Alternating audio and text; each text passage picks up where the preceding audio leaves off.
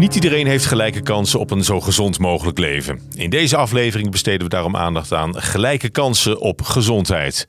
Mensen met een lagere sociaal-economische positie hebben vaker stress door geldzorgen, slechte woonomstandigheden of werkloosheid. Stress die kan leiden tot gezondheidsklachten. Artsen zien dit dagelijks in een spreekkamer.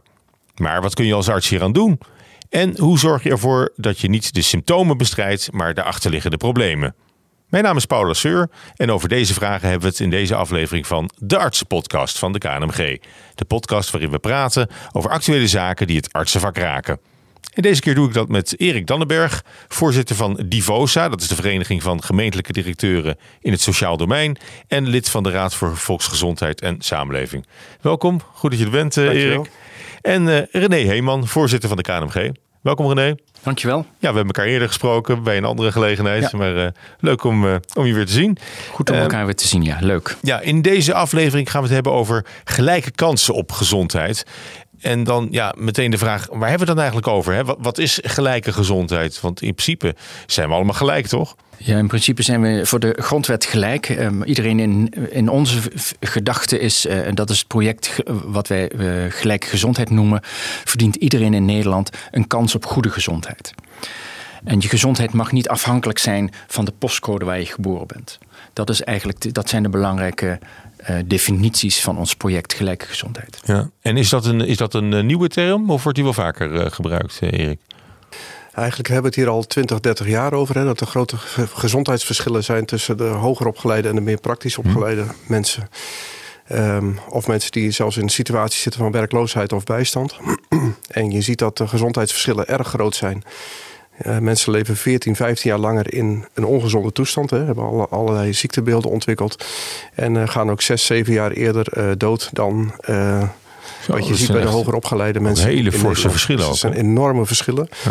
Die in sommige gemeentes ook, ook letterlijk tussen de wijken zitten. Waardoor je kunt zeggen, nou achter die ringweg of achter die spoorlijn. Aan de verkeerde kant van het spoor. Overlijden mensen zeven ja. jaar eerder dan ja. op een andere plek. Hè? Voorbeeld in de Heerlen, Helmond enzovoort. Ja. Landelijk zie je wijken waarin dat, uh, waarin dat gewoon veel slechter is. Jij, zat, jij noemde nog 14, 15 jaar. In mijn cijfers kwamen we op 23 jaar hm. ongelijke gezondheid. Ja. Kwaliteit van leven veel beperkter. En hoe, hoeveel, hoeveel van, die, van die wijken zijn er? Of, of weten we precies waar, waar het zit? Nou ja, je kunt het volkshuisvestelijk eigenlijk wel gewoon aanwijzen in de goedkoopste postcodegebieden. Dus daar waar mensen zitten in uh, sociale huur, waar natuurlijk ook door de woningwet een soort uh, dwang is geweest richting woningcorporaties, mm. om alleen de mensen te huisvesten met de allerlaagste inkomens. En daardoor creëer je een ja, ecosysteem, zou je kunnen zeggen, waar het gezonde gedrag niet meer voorop staat. En um, het zijn niet alleen sociale huurwoningen, het kan ook uh, allerlei particuliere verhuur zijn, waarin um, uh, ja, mensen zitten die toch minder kansen hebben in de samenleving. En een cumulatie hebben van slechte factoren. Mm. Woningen waar schimmel in zit, ja. waar tocht is, waar vocht is. Waar, uh, en dan zie je dus ook dat medische klachten zich ontwikkelen. Hè? De kinderen met astma enzovoort. Mm. Of de goedkoopste huizen die weer natuurlijk weer pal naast een, uh, ringweg staan met de hoogste uitstoot van, van mm. al het langskomend verkeer. Het, het, zijn cumulaties van factoren. Ja, die, die slechte woonomstandigheden, ja. maar ook geldzorgen, schuldenproblematiek. Ja, dat hoort er allemaal bij. Daar hebben mensen stress van en stress ja. leidt tot nou, hartklachten misschien wel? Ja, veelal begint het met slaapproblemen, maar het kan ook hartklachten geven, hoge bloeddruk en van alles. Ja, ik hoorde en, dat pas uit Amsterdam, waar uh, mensen met problematische schulden uh, vier keer vaker op de spoedeisende hulp komen met hartklachten dan de gemiddelde bevolking. Ja. Waardoor je ook ziet dat je eigenlijk in een ja. medisch deel iets zit te doen wat eigenlijk op een hele andere plek zijn oorzaken kent. Ja. En, en jij hebt het uh, ook over, over de big five aan de bestaansonzekerheid. Ja, dat is waar je ziet dat uh, uh, bestaanszekerheid, hè, dus ook de omgekeerde kant is ook waar, bestaansonzekerheid gevormd wordt als je geen stabiliteit hebt in je huisvesting. Denk mm. ook aan de vele tweejarige huurcontracten die we in het land kennen. Ook dat zit weer bij de groepen die nou, als een soort stoelendans van woning naar woning moeten zien te komen.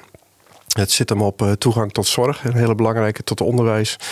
Uh, heb je voldoende inkomen? Ook dat is iets wat geweldig onder druk staat in Nederland. Dat heeft de commissie Sociaal Minimum ook laten zien dat uh, gezinnen met kinderen eigenlijk gewoon niet meer rondkomen. En hoe ouder die kinderen zijn en hoe meer je er hebt, hoe minder je rondkomt. Tot zelfs honderden euro's per maand gewoon in het rood schiet. En, en kun je meedoen in de samenleving. Hè? Word je gezien met je talenten en kun je dat doen. En we hebben ontzettend veel mensen ik zal maar zo zeggen, afgescheept met een uitkering. Dit is een Hmm. citaat van de Wetenschappelijke Raad voor het Regeringsbeleid. Maar mensen kun je wel thuis zetten met een uitkering als een soort arbeidsmarktreserve. Maar je ziet dat mensen mentaal en fysiek gewoon echt achteruit gaan als ze niet meer actief met hun talenten mee kunnen doen in de samenleving. En daar, daar zie je eigenlijk over dit soort velden dat we veel meer moeten doen om. eh, ja, die gezondheidsverschillen te verkleinen. Als je de gezondheidsverschillen als een prioriteit aanpakt, kom je eigenlijk al die dingen van huisvesting, toegang tot zorg, inkomen, eh, werk eh, tegen. Wat zijn nog meer eh, medische, medische klachten waar deze groep mee kampt? Ehm, de chronische stress kan veel veroorzaken. Maar die, die kunnen per persoon heel verschillend zijn. Maar eh, mentale aandoeningen komen veel voor. Hè? De langdurige stress niet meer aankunnen. En de gevolgen daarvan zijn mede eh, spanningen in relaties bijvoorbeeld. Eh, soms ook een onveilig pedagogisch klimaat naar, naar de kinderen toe. Als je een kort lontje hebt, slecht slaapt. En eh, veel medicatiegebruik. Want je ziet dat de huisarts een plek is waar mensen vaak vertrouwd naartoe kunnen met hun klachten. Maar als je niet doet aan een brede vraagverheldering, dan eh, ga je misschien wel te snel naar apotheek en specialist, terwijl de oorzaak ergens anders zit. Eenzaamheid is ook een grote voorspeller van, eh, van een vraag naar zorg. Precies, ja. En dat is eigenlijk de uitdaging om die sectoren in de wijken beter aan elkaar te verbinden. een logische samenwerking tussen de eh, huisarts die veel signaleert en eh, mensen van een sociaal wijkteam of de thuiszorg. Wat, wat zij nou kunnen doen om die problemen eerder te ondervangen. Ja. En wat ook wel eens nieuwe volksziekten worden genoemd, hè, zoals eh, obesitas of eh, eh, diabetes. Eh, Ja. is dat, zijn dat ook aandoeningen die, die vooral in deze groepen zich als eerste openbaren? Nou, er, zijn meerdere dingen, dat klopt. Hè. Do- Doordat ze stress hebben, heb je meer kans op alcoholgebruik met, met huiselijk geweld, et cetera. Dus je ziet meer roken, meer, meer gebruik van alcohol in die groep. Eh 30% van de mensen in lage stress rookt, terwijl de gemiddelde Nederlander dat op 20% doet. Eh, en overgewicht zie je in die groepen ook veel meer.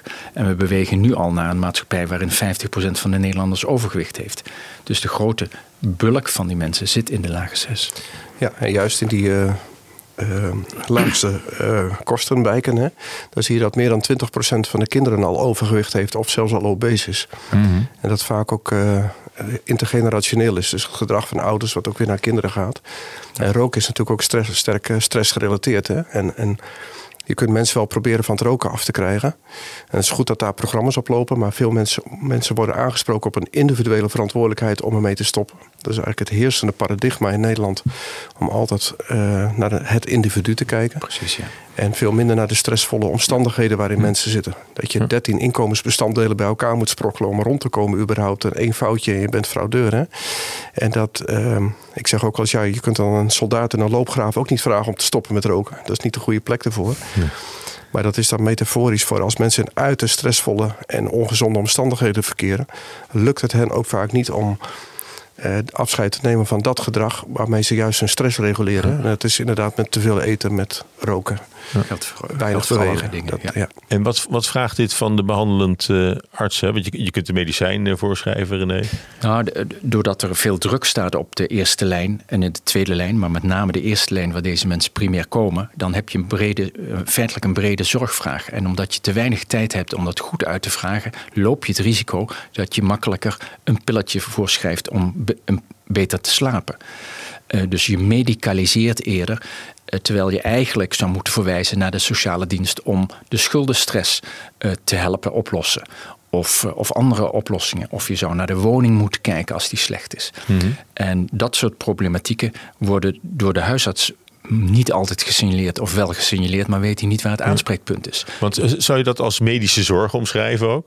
Nee. Maar, dat, dat, dat is het ergens niet. Nee, het is, het is, geen sociaal. het is geen medische zorg. Het, is, het, is, ehm, het is feitelijk signaleer je een medisch, een medisch geworden probleem dat veroorzaakt wordt door sociale omstandigheden die buiten het medisch domein opgelost moeten worden. Mhm. Ja. En dat betekent dat je met de gemeente of de woningbouwcorporaties, et cetera, aan de slag moet. En wij denken, ehm, en Erik deelt dat, dat je dat in de wijk zou moeten doen. Ja. En een van de discussies die we hebben gehad, zou je nu niet per gemeente of elke gemeente gewoon eh, een huisarts verwijst via zorgdomein, hè, via zo'n ICT-systeem, zou je daar niet als gemeente op in kunnen haken. Dat je gewoon één po- toegangspoort hebt. Je stuurt een mail, je zet je problematiek erin, patiënt krijgt een kopie of niet. Ehm, en dan kan het opgepakt worden. Ja. En eh, die, de, de, de impact van medische zorg op de gezondheid. Hoe Hoe, hoe, groot is die dan eigenlijk? Want het klinkt ook wel eens een beetje, een beetje wanhopig als ik je zo hoor. Wat, wat kan je eigenlijk doen nou ja, als, de, als de woonomstandigheden zo beroerd zijn? Ja, er is, een, er is een mooi model van Choi en Sonin. En dat geeft aan dat het gezondheidszorgsysteem, die 100 miljard waar we heel veel in de Tweede Kamer en zo over praten, dat die een invloed heeft van 11% op gezondheid van de burger. Mm Terwijl uh, preventie, um, dus um, de, de leefstijlcomponent, heeft een invloed van 37% En als je kijkt naar het sociaal domein, dan zit je op 24% Dus als je die dingen aan elkaar verbindt, dan heb je al veel meer impact. Dus als ik ja. ondernemer was, zou ik investeren in de grote percentages, omdat dat dan veel effectiever is. Ja. Um, dat wil niet zeggen dat je de de, de, de gezondheidssysteem moet afbouwen, maar je moet wel duidelijk kijken naar die andere factoren. Ja. Maar goed, je hebt het ook over, over preventie. En eigenlijk in, in, in alle podcasts die, die ik hier al heb opgenomen, komt steeds weer dat preventie is, is, is heel erg lastig. Ook omdat het zo moeilijk te, te financieren valt. Ja, maar daar, dat klopt. Maar daar is een overheidsinspanning voor nodig. Een, een, focus zoals we nu hebben. Iedereen is nu gericht op bestaanszekerheid. Wij hebben dat breed gedefinieerd met de vijf factoren die Erik net noemde. En als je daarop inzet, en niet alleen op een inkomen, maar ook in de breedte van die andere factoren, zoals de woningbouw, et cetera. Als je daarop inzet, dan krijg je een gezondere populatie. Dan krijg je dat mensen gezonder worden. Ja, want eigenlijk hebben we hier met een maatschappelijk vraagstuk te maken. En, en niets, niets in, primair met een medisch vraagstuk. Het is een publiek gezondheidsvraagstuk. precies, ja. De Raad voor Volksgezondheid en Samenleving heeft er eerder al een keer op gewezen met uh, het adviesrecept voor een maatschappelijk probleem. Hè. Mhm. En uh, bij het adviesrapport Een eerlijke kans op gezond leven is ook het pleidooi gelanceerd om gewoon 2% van de VWS-begroting uh, naar die preventieve kant te, te sturen. Hè, van wat zijn eigenlijk de omstandigheden van mensen. En een arts uit Engeland, hè, uh, Michael Marmot, die heeft wel eens uh, scherp gezegd van waarom zouden we mensen behandelen als we ze daarna terugsturen naar de omstandigheden die hen ziek gemaakt hebben. Mhm. Dus je moet ook iets aan die omstandigheden kant doen. En eigenlijk uh, met, met die gezondheidsverschillen die we al decennia weten, uh, die we dus ook niet oplossen in de huidige structuren en de huidige bekostiging, zou je daar eigenlijk vrij fundamenteel naar moeten kijken. Dus ik sluit aan op wat René zegt. Misschien moeten we wel veel sterkere verbindingen creëren tussen uh, sociaal domein en, en de, de, medische sector. Waarbij ik dat overigens breder zou willen zien dan alleen huisartsen. Mhm. Ook specialisten in ziekenhuizen zien gewoon de gevolgen. En die zien ook uit welke postcodegebieden hun patiënten komen. Dus laten we dat soort kennis ook benutten. En kijken of we er eerder bij zouden kunnen zijn. Ja. Desmond Tutu zei ooit: Als je steeds bezig bent om drenkelingen uit de rivier te trekken, moet je een keer een stukje stroomopwaarts lopen om te kijken waar ze erin vallen. Hè? Ja. En uh, ik denk dat we uh, daar naartoe moeten. Ja. Ja. Ik heb daar nog wel een aardig voorbeeldje voor. Hè. Ik heb een tijd gewerkt uh, bij de GGD in Amersfoort. En daar kregen wij van een kinderarts, een kinderlongarts, een telefoontje. Ik heb nu twee kinderen uit Vathorst, nieuwbouwwijk met problematiek die eigenlijk in die oude wijken thuis hoort. Wat is er nu aan de hand? En wij zijn gaan kijken en het bleek dus dat die nieuwbouwwoningen, met name de goedkope nieuwbouwwoningen, waar dus de lage 6 in terecht komt, dat die slecht binnenklimaat hebben. Omdat een aantal dingen niet goed georganiseerd zijn. En dat hebben we, we praten toen over 800 woningen. En dat soort dingen kun je voorkomen. Er is ook een programma opgezet en dat is binnen een half jaar opnieuw georganiseerd. Maar het gaf wel veel ziekte. Ja. Maar goed, maar dat betekent ook dat je de handen ineens zult moeten slaan met, met verschillende organisaties uit, uit, verschillende delen van, van de samenleving. En dat doen jullie ook, hè? KNMG en 70 organisaties uh, samen, waaronder Divosa van, van Erik. ja, jullie hebben een open brief aan het kabinet gestuurd. En, daar, en de kern van, van die brief, dat, dat is eigenlijk deze oproep die jullie hier nu herhalen. Precies, ja. Die hebben we ook aangeboden aan Carola Schouten en Maarten van Ooyen. Ja. Als armoedeminister en minister van VWS. Ja, maar goed, je kan het er ook moeilijk mee oneens zijn. Ja, dat zou je zo zeggen. Maar als ik dan reacties, als ik met Kamerleden spreek, dan vinden ze preventie wel altijd heel moeilijk. En dan vinden ze het moeilijk om er geld voor uit te trekken. Terwijl ehm, als je kijkt naar de problematiek die we de komende jaren nog voor onze kies krijgen. En als we kijken naar de vergrijzingen van de maatschappij, die ongetwijfeld meer zorg zal opleveren, moeten we daar nu echt iets aan doen. A, omdat we de mensen nodig hebben en dat die mensen langer in, uh, in het werk moeten, aan het werk moeten blijven. Mensen moeten, zullen moeten doorwerken tot hun zeventigste. Um, en dat zijn dingen, um, als je daar niks aan doet. Je hebt twintig jaar om dat te bereiken. En als je dat nu niet doet, dan zijn we echt te laat. Ja, ja goed, maar, maar wat, wat, wat, wat, stellen jullie concreet dan voor? Welke oplossing is er voor dit, uh, Want het is echt een, echt een gigantisch probleem om die, om die gelijke gezondheid een beetje te, te gaan waarborgen. Het is nu uit balans. Je ziet dat aan de preventieve kant dat er bijna niet wordt geïnvesteerd. Hè? Uh, en aan de curatieve kant geven we ongelooflijk veel geld uit. En je ziet met die dubbele vergrijzing en aantocht dat er heel veel mensen die anders mantelzorgen voor hun familielid zouden kunnen zijn. Of hun kinderen en kleinkinderen zouden kunnen steunen. Hè, het opgroeien van het jonge gezin. Dat die nu al aan het kwakkelen zijn en zelfs zorg nodig hebben. Zowel mantelzorg als uh, professionele zorg. En um, als je ziet de, stabilisatie of zelfs krimp van de beroepsbevolking. in combinatie met uh, die dubbele vergrijzing levert ons straks veel te weinig professionals op om op het huidige niveau door te kunnen gaan. Dus dat, die cijfers kennen we. mensen. Dus, dus je zult er veel meer naartoe moeten dat je mensen helpt om elkaar te helpen. Maar dat je ook zorgt dat de populatie zo lang mogelijk fit blijft om dat te kunnen doen. En dat, uh, maar daar hebben we bijna geen geld voor over. Dat is wat René zegt. Het is volstrekt uit balans. Dat is zoiets als dat je je huis niet schildert om wat geld uit te sparen. Maar vervolgens heel veel timmerlui nodig hebt om, om de houtrot te repareren. Hmm. En we betalen wel voor het repareren van de houtrot in het voorbeeld van de woning. Maar niet voor het schilderen. Dus, dus je moet ook een soort, naar een ander soort professie, andere bekostiging. Een heel ander paradigma in dat uh, letterlijk een schild aanbrengen. Hè, wat de schilders doen. Ja. Nou, straks gaan we het. Uh hebben over wat het allemaal van artsen vraagt om gelijke gezondheid te bevorderen. Wat kun je in de dagelijkse praktijk daar nu al aan doen? Maar uh, eerst naar de tuchtrechter, Nicolien Verkleij. Nicolien, wat voor zaak heb je vandaag voor ons uitgezocht? Um, het is wel een lastig thema om een bijpassende uitspraak te vinden, gelijke gezondheid. Want wij spreken natuurlijk eigenlijk in tuchtzaken altijd over heel concrete gevallen. Uh, maar goed, ik ben toch even aan het zoeken geslagen. Uh, ik heb onlangs op een congres een uh, kinderarts horen spreken over kinderen met obesitas. En dat daar zoveel verschillende oorzaken voor kunnen zijn. Natuurlijk te veel eten. Hè. Uh, er werd ook gevraagd wie is nu de schuld. En uh, de deelnemers stemden veel voor schuld van de ouders. Um, maar dat hoeft helemaal niet altijd zo te zijn. Het kan ook zijn dat kinderen een genetische afwijking hebben.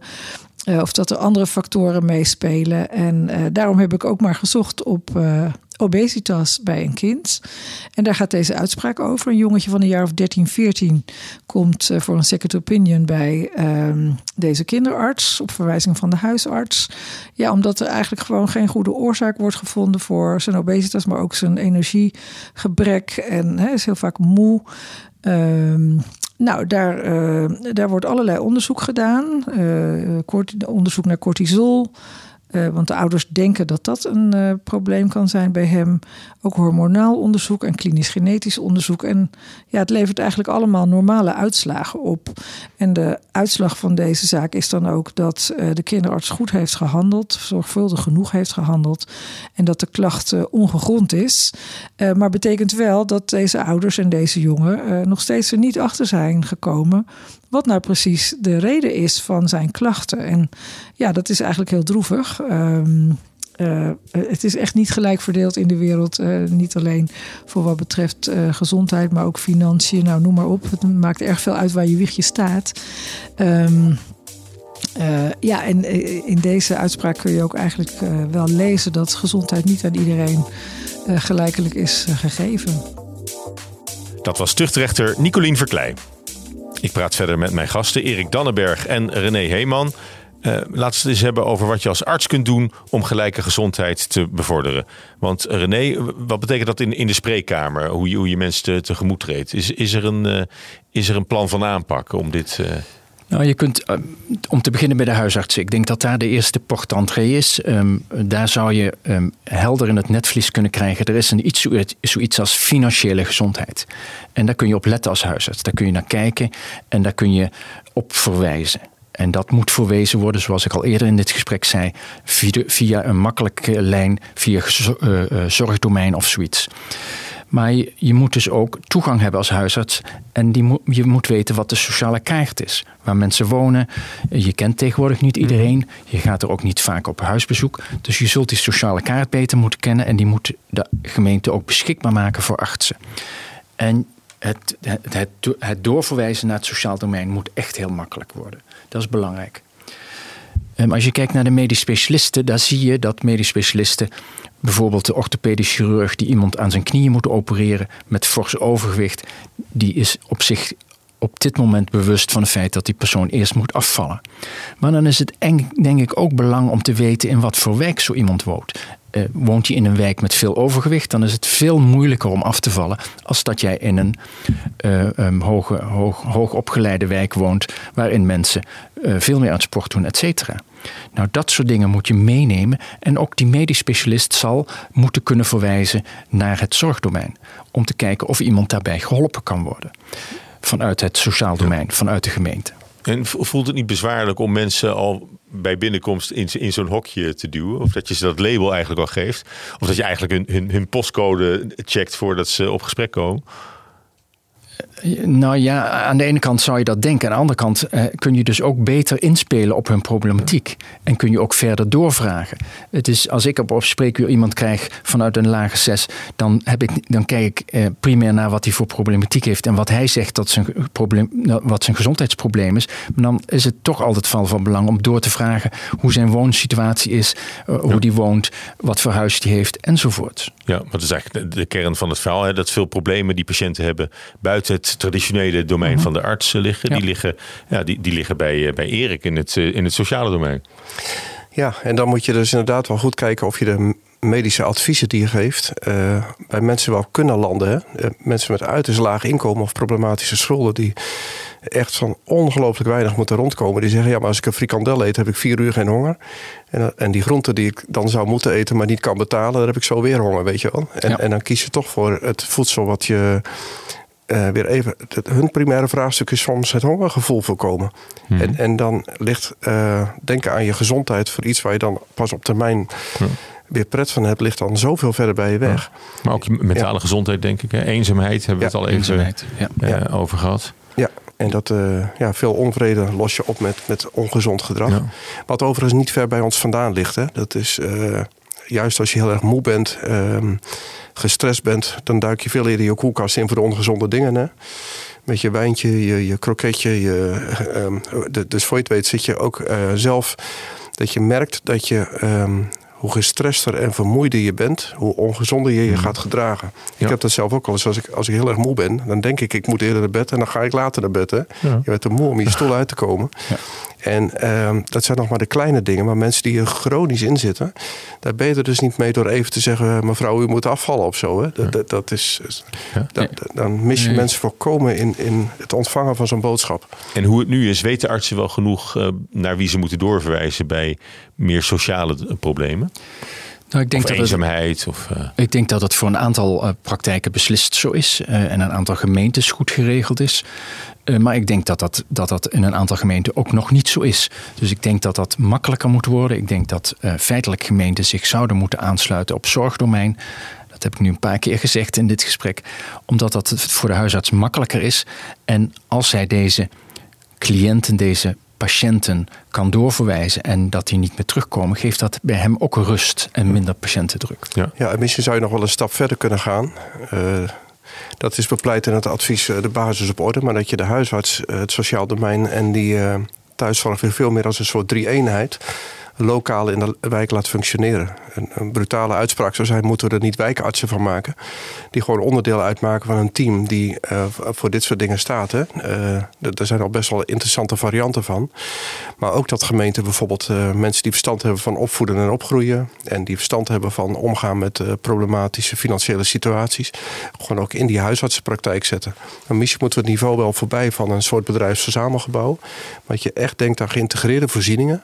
Die de opdracht krijgen, houd deze mensen in de wijk mentaal gezond, uh, fysiek gezond, financieel gezond en relationeel gezond. Ja. En als je naar zo'n soort gezondheidscentrum zou gaan, wat met een echt een preventieve opdracht krijgt, dan hoort dus ook een andere bekostiging bij, andere verantwoording. Maar dat we dan echt slagen gaan maken. Maar je kunt het niet oplossen in het stelsel zoals we nu hebben. Want het is ons nooit gelukt om daarmee de gezondheidsverschillen te verkleinen. Ja. Maar vinden, vinden patiënten het wel altijd prettig om dit soort uh, gesprekken te voeren? Uh, ja, zij zijn, als zij het gevoel krijgen dat aan hun oplossing gewerkt kan worden, dan, dan uh, is dat zeker zo. Ja. Maar is het, is, is het moeilijk om ze daarvan te, uh, te, te, te, overtuigen? Want ze, ze komen voor een, voor, voor een pilletje of voor een prik. En, en dan nou. worden, ze, worden ze weggestuurd naar iemand die, die de schoenendoos met, met onbetaalde rekeningen nog eens met ze gaat doornemen. Ja, omdat ze met dat pilletje wel naar huis kunnen, maar eh, dan blijft die schoenendoos ook daar nog staan. En dat geeft hun een probleem. Uh, wat je ziet is uh, dat mensen daar wel heel blij van worden als je dat gaat oplossen en als het aangepakt gaat worden. En ik zou de, de, de voorzieningen die, die Erik net noemde, die zou ik aanvullen met meer competenties. Je, je hebt het nu over een huisarts, maar je zou er ook een bedrijfsarts bij kunnen zetten, een jeugdarts, zodat je een geïntegreerd uh, preventief centrum krijgt. Een centrum dat zich gericht op gezondheid mm -hmm. van die burger in die wijk. Ja. En hoe, hoe is met de kennis gesteld van artsen over dat sociale domein? Ik, wat, wat, wat, kom je tegen? Um, ik denk dat het beter kan en het omgekeerde ook. En ik zou het liefst, uh, wat ik noemde, zo'n gezondheidscentrum hè, met een focus op preventie. We hebben het nog niet gehad over de geestelijke gezondheidszorg, maar die zou ik daar ook heel graag in zien. Dus niet als een soort uh, aparte functie waarbij de functie geestelijke gezondheidszorg en de instantie die het uitvoert identiek is. Maar dat je de geestelijke gezondheidszorg ook veel meer in dit soort formules uh, integreert. En dan kun je heel goed kijken wat er aan de hand is. Ik, ik noem even het voorbeeld van een 16-jarige die erg ontspoort qua gedrag. Nou, dat kan een opvoed- en opgroeivraagstuk zijn waar het sociaal domein goede antwoorden op heeft. Het kan ook een beginnende verslaving zijn. Dan vind ik het al een beetje het niveau van sociaal werk voor een deel overstijgen. Of er is in ieder geval meer nodig. Maar het kan ook een tumor in het hoofd zijn. Je weet dat niet. En ik denk als je die professies dus veel meer geïntegreerd in één team laat uh, mm-hmm. functioneren, dat je voorkomt dat je in het verkeerde domein te lang met iets bezig bent. Mm-hmm. En dat, uh, dat, dat zou de, de weging en triage aan de voorkant al veel kunnen verbeteren ja. als deze professionals elkaar als collega's beschouwen. Ja, want, want worden artsen is... op dit moment hier wel voldoende in ondersteund? Hè? Dat ze weten welke, ja, gewoon een, een lijst met telefoonnummers, wie ze, wie ze kunnen bellen, of ook het signaleren van dit soort uh, problemen. Of ja. de samenhang, hè? De, de gelijke gezondheid, die hele problematiek. Ja, je moet integraal kijken. Uh, um, um, ze hebben telefoonnummers helpen niet, want dan moet je bellen en dan zit je in de wacht en iemand neemt de telefoon niet op, moet je teruggebeld worden. Dat zijn geen oplossingen. Oplossingen zijn degene dat je een bericht kunt sturen en dat iemand dat dan oppakt. Daar gaat het om. Um, en dan, dat is op de conclusie dat het niet medisch is. Maar je ziet veel al geïntegreerde problematieken. Zowel medische problematieken als uh, socio sociaal domein problematieken. En die integrale aanpak die is cruciaal om uh, de burger gezonder te maken. En dat is een geleidelijk proces. Daar heb je wellicht 1, 2 jaar voor nodig. Maar dat kun je dan wel inzetten. En zit dat ook in de, in de artsenopleiding? Volgens mij zit dit nog niet in de artsopleiding. De kennis van het sociaal domein zit volgens mij niet in de artsopleiding. Nee, nou, dat, dat zou misschien ook een, een goede stap zijn. Ja, ik zou daar zeer voor pleiten. En uh, ik vond Andries Baart, die had er wel eens een keer een mooie uitspraak voor. Hè, met uh, je hebt zee en je hebt land. Maar daartussen zit een overgangsgebied die strand heet en die voortdurend verandert. Hij gebruikt het woord transgressie, geloof ik. Maar je mag best als, als een domein je professie beheersen. Maar aan de randen van je domein moet je verbinding maken met andere professies. Uh, omdat daar een dynamisch overgangsgebied is. En je moet van elkaars kracht op de hoogte zijn en verbindingen actief aangaan. En het, ja, het zorgsysteem in Nederland leidt er eigenlijk toe dat veel hulpverleners, zowel in het sociaal als medisch domein, afgerekend worden op uh, de behandelaar-patiëntrelatie, ja. de hulpverlener-cliëntrelatie. En daarmee individualiseren we problematiek ongelooflijk. En veel in het land gaat mis omdat we geen families zien, geen communities zien, geen gemeenschappen. En dat je even moet uitzoomen en zeggen: wat moet je nou op een andere manier gaan doen en met wie moet ik dat dan doen? Maar voor je het weet krijg je dan weer het verwijt: ja, maar dat zijn niet factureerbare uren als je gaat overleggen met andere professies. Dus dat doen we dan ook maar niet. En ik heb ook als huisarts horen zeggen: ja, het sociaal domein wil wel met, met ons overleggen overdag. Maar ja, dan hebben wij spreekuren en we rijden visites. Ik wil best praten over de praktijk en de integratie in de wijk. Maar dat doen we dan s'avonds. Ja. Maar dan zijn zij weer vrij, weet je wel. Dus dit soort hele praktische belemmeringen zitten er gewoon soms al onder dat je elkaar gewoon niet goed nou, en de, en de, en de werkdruk is denk ik ook een probleem. Hè? Want, uh, ik, ja, ik, ik, uh, ik, zag het voorbeeld in het Limburgse Afferden, hè, een huisartspraktijk die het aantal patiënten per arts besloot te, te verlagen. Zodat je gewoon minder, minder werkdruk hebt, denk ik. Ja, ik denk dat dat werkt. Ik heb dat meer gehoord. Uh, niet uit een onderzoek, maar uit, uh, uit, uit, iemand die uit een ander land afkomstig was. Die zei: Als je bij ons in een dokterspraktijk komt met dokter, ik, ik, ik slaap niet meer goed, heeft u iets voor me? Dan uh, plant de dokter gelijk een, een afspraak van een uur. Hoe is het in je relatie? Hoe gaat het op je werk? Uh, wat is je gedrag dag, nacht uh, en, en verder? Wat eet je? Uh, hoe is het met je ja. kinderen? Hoe is het met je financiën? Weet je, die brede vraagverheldering. Waardoor je weet waar de spanningsbronnen zitten of het gedrag zit. En het interessante is dus dat dat aan de voorkant veel meer geld kost. Maar in dat soort landen hebben ze veel minder herhalingsbezoeken. Dus, dus ergens verdien je dat ook weer terug, omdat je veel meer de, de vinger op de zere plek legt. En ik denk dat dat veel beter zou werken als je dat aan de voorkant beter zou doen dan probleem helpen. En de oriëntatie van artsen op het sociaal domein. Hè. Mhm. Maar in, in, in, het algemeen, als je de, de hele artsengemeenschap overziet, hoeveel kennis is er bij artsen van het sociale domein? Ja, dat is heel wisselend. Het ligt natuurlijk een beetje in welke wijk je zit. Ehm, maar de kennis is uh, niet, over het algemeen niet zo heel groot. Dat klopt. Ehm, en eh, in, in wijken waar uh, veel met sociale problematiek is, daar worden door huisartsen en medisch specialisten wel degelijk mee samengewerkt. Hm. Ik zie wel de toename van het aantal opvoed- en opgroeiondersteuners jeugd, POH, GGZ'ers zou je kunnen zeggen bij de praktijk van de huisarts heel snel toenemen. En dat dat op heel veel plekken tot tevredenheid leidt. En daarmee zie je veel minder doorverwijzingen naar de tweede, derde lijns eh, jeugd GGZ. En ik denk dat dat wel goede ontwikkelingen zijn. Ja. En uh, nog even om op die werkdruk terug te komen. Veel artsen zullen misschien zeggen van nou, ik heb het hartstikke druk gewoon met, met, met, met mijn echte werk. Mhm. dat, uh, dat ze daarom ook niet eigenlijk de tijd hebben voor langere gesprekken met, uh, met patiënten. Geen tijd om contact te zoeken met, met de gemeente of een buurman. Mm Dat, dat is, natuurlijk... is dat een terechte zorg? Natuurlijk is dat een terechte zorg. Omdat als je kijkt naar het ISA, daar is, de, daar is het aantal minuten in een consult verlengd met vijf tot 15 minuten. En uh, als je het verhaal van Erik goed hoort, dan gaat het erom dat je echt de tijd neemt. En in 15 minuten kun je nooit die hele analyse maken. Dus dat betekent uh, in mijn ogen dat je daar uh, je tijd voor moet reserveren. Je moet echt kijken hoe kun je dat anders organiseren. En misschien moet de huisarts dat niet zelf doen. Dat kan natuurlijk ook. Ja, want wat, wat, wat vraagt het van, van specialisten van verschillende soorten artsen? En niet, niet, het is niet alleen de huisarts natuurlijk.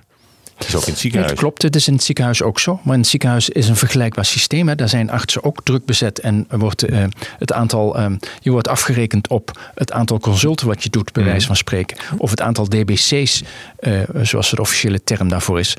Uh, maar je wordt, verrichtingen of verrichtingen, ja, ingrepen? De DBC's hebben daar is de, is de naam die men daarvoor gekozen mhm. heeft. Maar dat betekent dat je feitelijk afgerekend wordt op omzet. En dit is tijd, kwaliteit tijd om uh, meer tijd te nemen voor je patiënt. En niet zozeer op de kwantiteit. Ja. Ja, en ik denk medisch specialisten, zoals gezegd, die zouden ook kunnen zeggen als cardiologen nou mensen veel uit bepaalde postcodegebieden zien komen. En ondertussen is de gemeente bezig met ruimtelijke ordening om nog steeds meer fastfoodzaken en uh, dat soort dingen in, in, woonwijken toe te laten. Hè? Op het laatste sportveldje om te zetten in woningbouw. Uh, dan kun je zeggen van nou, is dat nou verstandig met elkaar? En ik denk op het moment dat je dat beter aan elkaar zou verbinden, dan kun je dat dus ook veel beter naar dat preventieve middellange termijnbeleid, waarin je dit soort observaties nodig hebt. En ik denk, we hebben meer data dan ooit tevoren.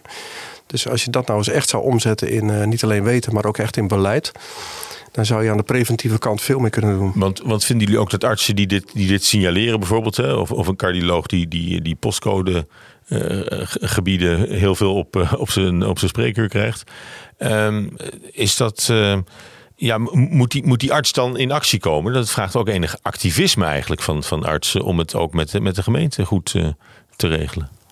Nou, het, het vergt signaleren van wat je ziet. Als, als dingen in bepaalde. Uh, als je veel mensen uit hetzelfde gebied uh, tegenkomt. die dezelfde problematiek hebben. dan kan dat wat betekenen. woon je in de buurt van Tata Steel, mm. is natuurlijk het bekende voorbeeld. Um, ik denk dat je dat moet signaleren, maar je moet je kunt het ook organiseren. Je kunt natuurlijk vanuit je medisch dossier een uitrij maken. Waar komen de patiënten met deze problematiek vandaan? En komen ze uit dezelfde wijk of niet? Daar kun je wel degelijk onderzoek naar laten doen. Ja. En er is ook best wel actie opgezet hoor. Ik denk dat het programma Jongeren op Gezond Gewicht. Waren een aantal gemeenten mee begonnen. Maar wat inmiddels een hele brede beweging aan het eh, worden is. Waar steeds meer gemeenten gelukkig aan meedoen. Uh, waarin je echt veel meer ook aan die preventieve kant gaat zitten. Dat begint soms gewoon op het niveau van. Uh, kunnen uw kinderen veilig naar school fietsen? Mm als dat namelijk niet zo is, dan uh, gaan de ouders ze met de auto brengen. Dat is een stuk ongezonder, weet je wel. Dus, dus het zit in kleine gedragsbeïnvloedingsmomenten. Een gemeentehuis die, uh, waar je altijd tegen de lift aan liep. Uh, maar de trap moest je echt zoeken, die dat omdraait is. Dat je de trap automatisch pakt, want voor de lift moet je rot zoeken. Nou, dat zijn kleine gedragsbeïnvloedingsmogelijkheden waardoor je dat gezonde gedrag stimuleert. En dat nou, die health in all policies, maar dat je mm alles nadenkt over hoe leg je nou het ja. gezonde gedrag uh, voorop liggend. Maar daar zien jullie ook wel echt wel een verantwoordelijkheid voor, artsen om, om dit soort dingen te, te, te signaleren of, of te helpen. Ik denk dat we vanuit de artsen heel duidelijk zien dat we dit, we dat we dit moeten agenderen. We signaleren het en we zien het een toenemend probleem, problematiek. Eh, we hebben natuurlijk ehm, met, met collega's is artsen slaan alarm. Waarbij we vooral op het roken zitten en het vapen op dit moment. Maar dat, dat soort acties zijn, uh, worden door ons in ieder geval als KNMG heel erg gesteund. Omdat wij denken dat je een rol speelt in het agenderen. Ja. Het staat ook in, zo, in onze gedragsregelen. Ja.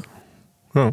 En, en, en Erik, welke, welke hulpmiddelen hebben jullie voor, voor, voor artsen vanuit het sociale domein om, uh, ja, om, om, om, om zo'n zo'n manier van werken eigenlijk te, te beginnen? Ik denk dat je echt op zoek moet naar partnership, uh, collegialiteit. Dus, dus niet vanuit de medische wereld een soort verwijt van nou, omdat in de bestaanszekerheid het niet op orde is, krijgen wij allerlei vragen op het spreekuur. Uh, help ons uh, ons daarvan te verlossen.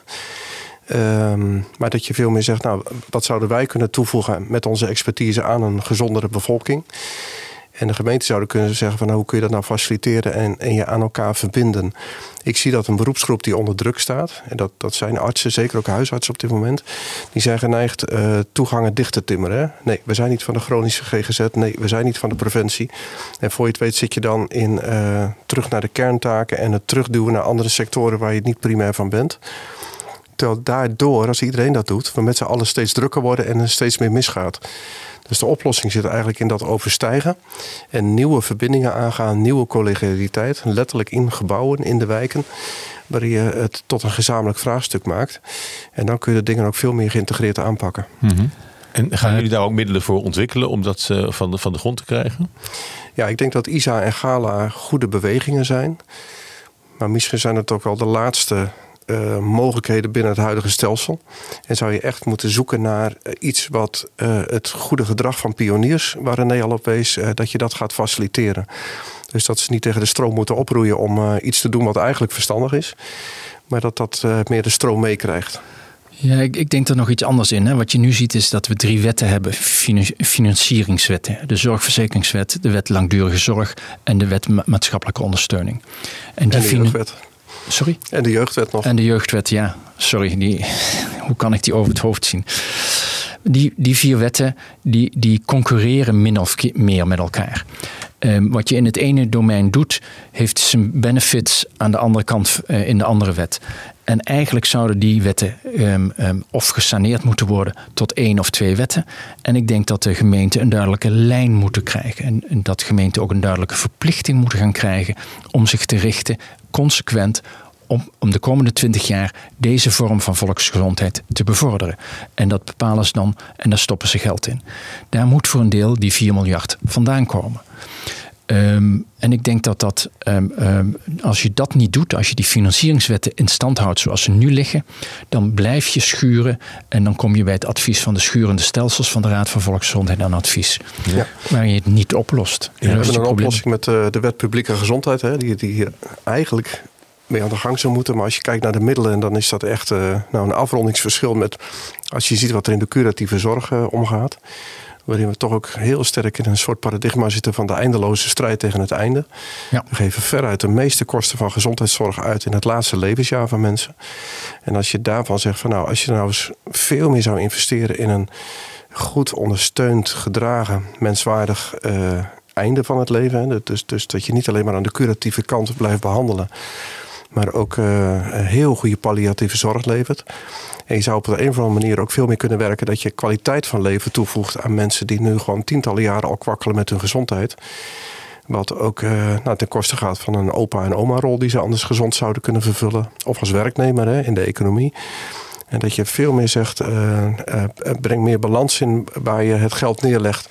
Wat uiteindelijk schaarser wordt. Want een krimpende beroepsbevolking die kan niet opbrengen om alle ouderen op hetzelfde niveau de zorg te leveren zoals we dat nu gewend zijn. Dus, dus hm. je zult ook echt naar een herverkaveling moeten. En dat is best een hele spannende discussie. Ja. Maar de discussie, als je deze, want je, je legt nu het, het, het, het eindpunt van het leven, het einde van het leven op tafel. En wat we daar, waar, de, waar we daar tot nu toe vaak in investeren, is de, de kwantiteit van het leven en niet de kwaliteit van het leven. En dat is wat je zegt. Ja. En we zijn um, als KNMG heel erg bezig met palliatieve zorg, einde levenszorg. Dat moet ook meer toegankelijk zijn. Dat is ook een enorme groei als je naar de cijfers kijkt. Maar door de vergrijzing groeit de, de, vergrijze, de grijze bevolking nog harder. Dus je zult daar een, ook een, een dubbelslag gaan maken. Ook dat gaat ten koste van de inzetbare mensen. Ja, en als we het nou hebben over de, eh, de gelijke gezondheid, hè, om het, dit gesprek eh, af te ronden. Eh, voor de artsen die, die luisteren naar deze podcast en morgen ook zijn sociaal-maatschappelijke pet wil opzetten, hè, naast die medische pet.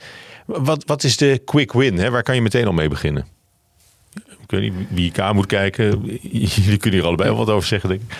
Ja, ehm, de, de quick win is natuurlijk alert zijn op de patiënten die op jou, in jouw spreekkamer kijken en verder kijken dan dat smalle domein waar je mee bezig bent, het medische domein. En dat signaleren, dat is een quick win. Um, quick wins zijn dan natuurlijk op het gebied van roken heel eh, over het algemeen goed te maken.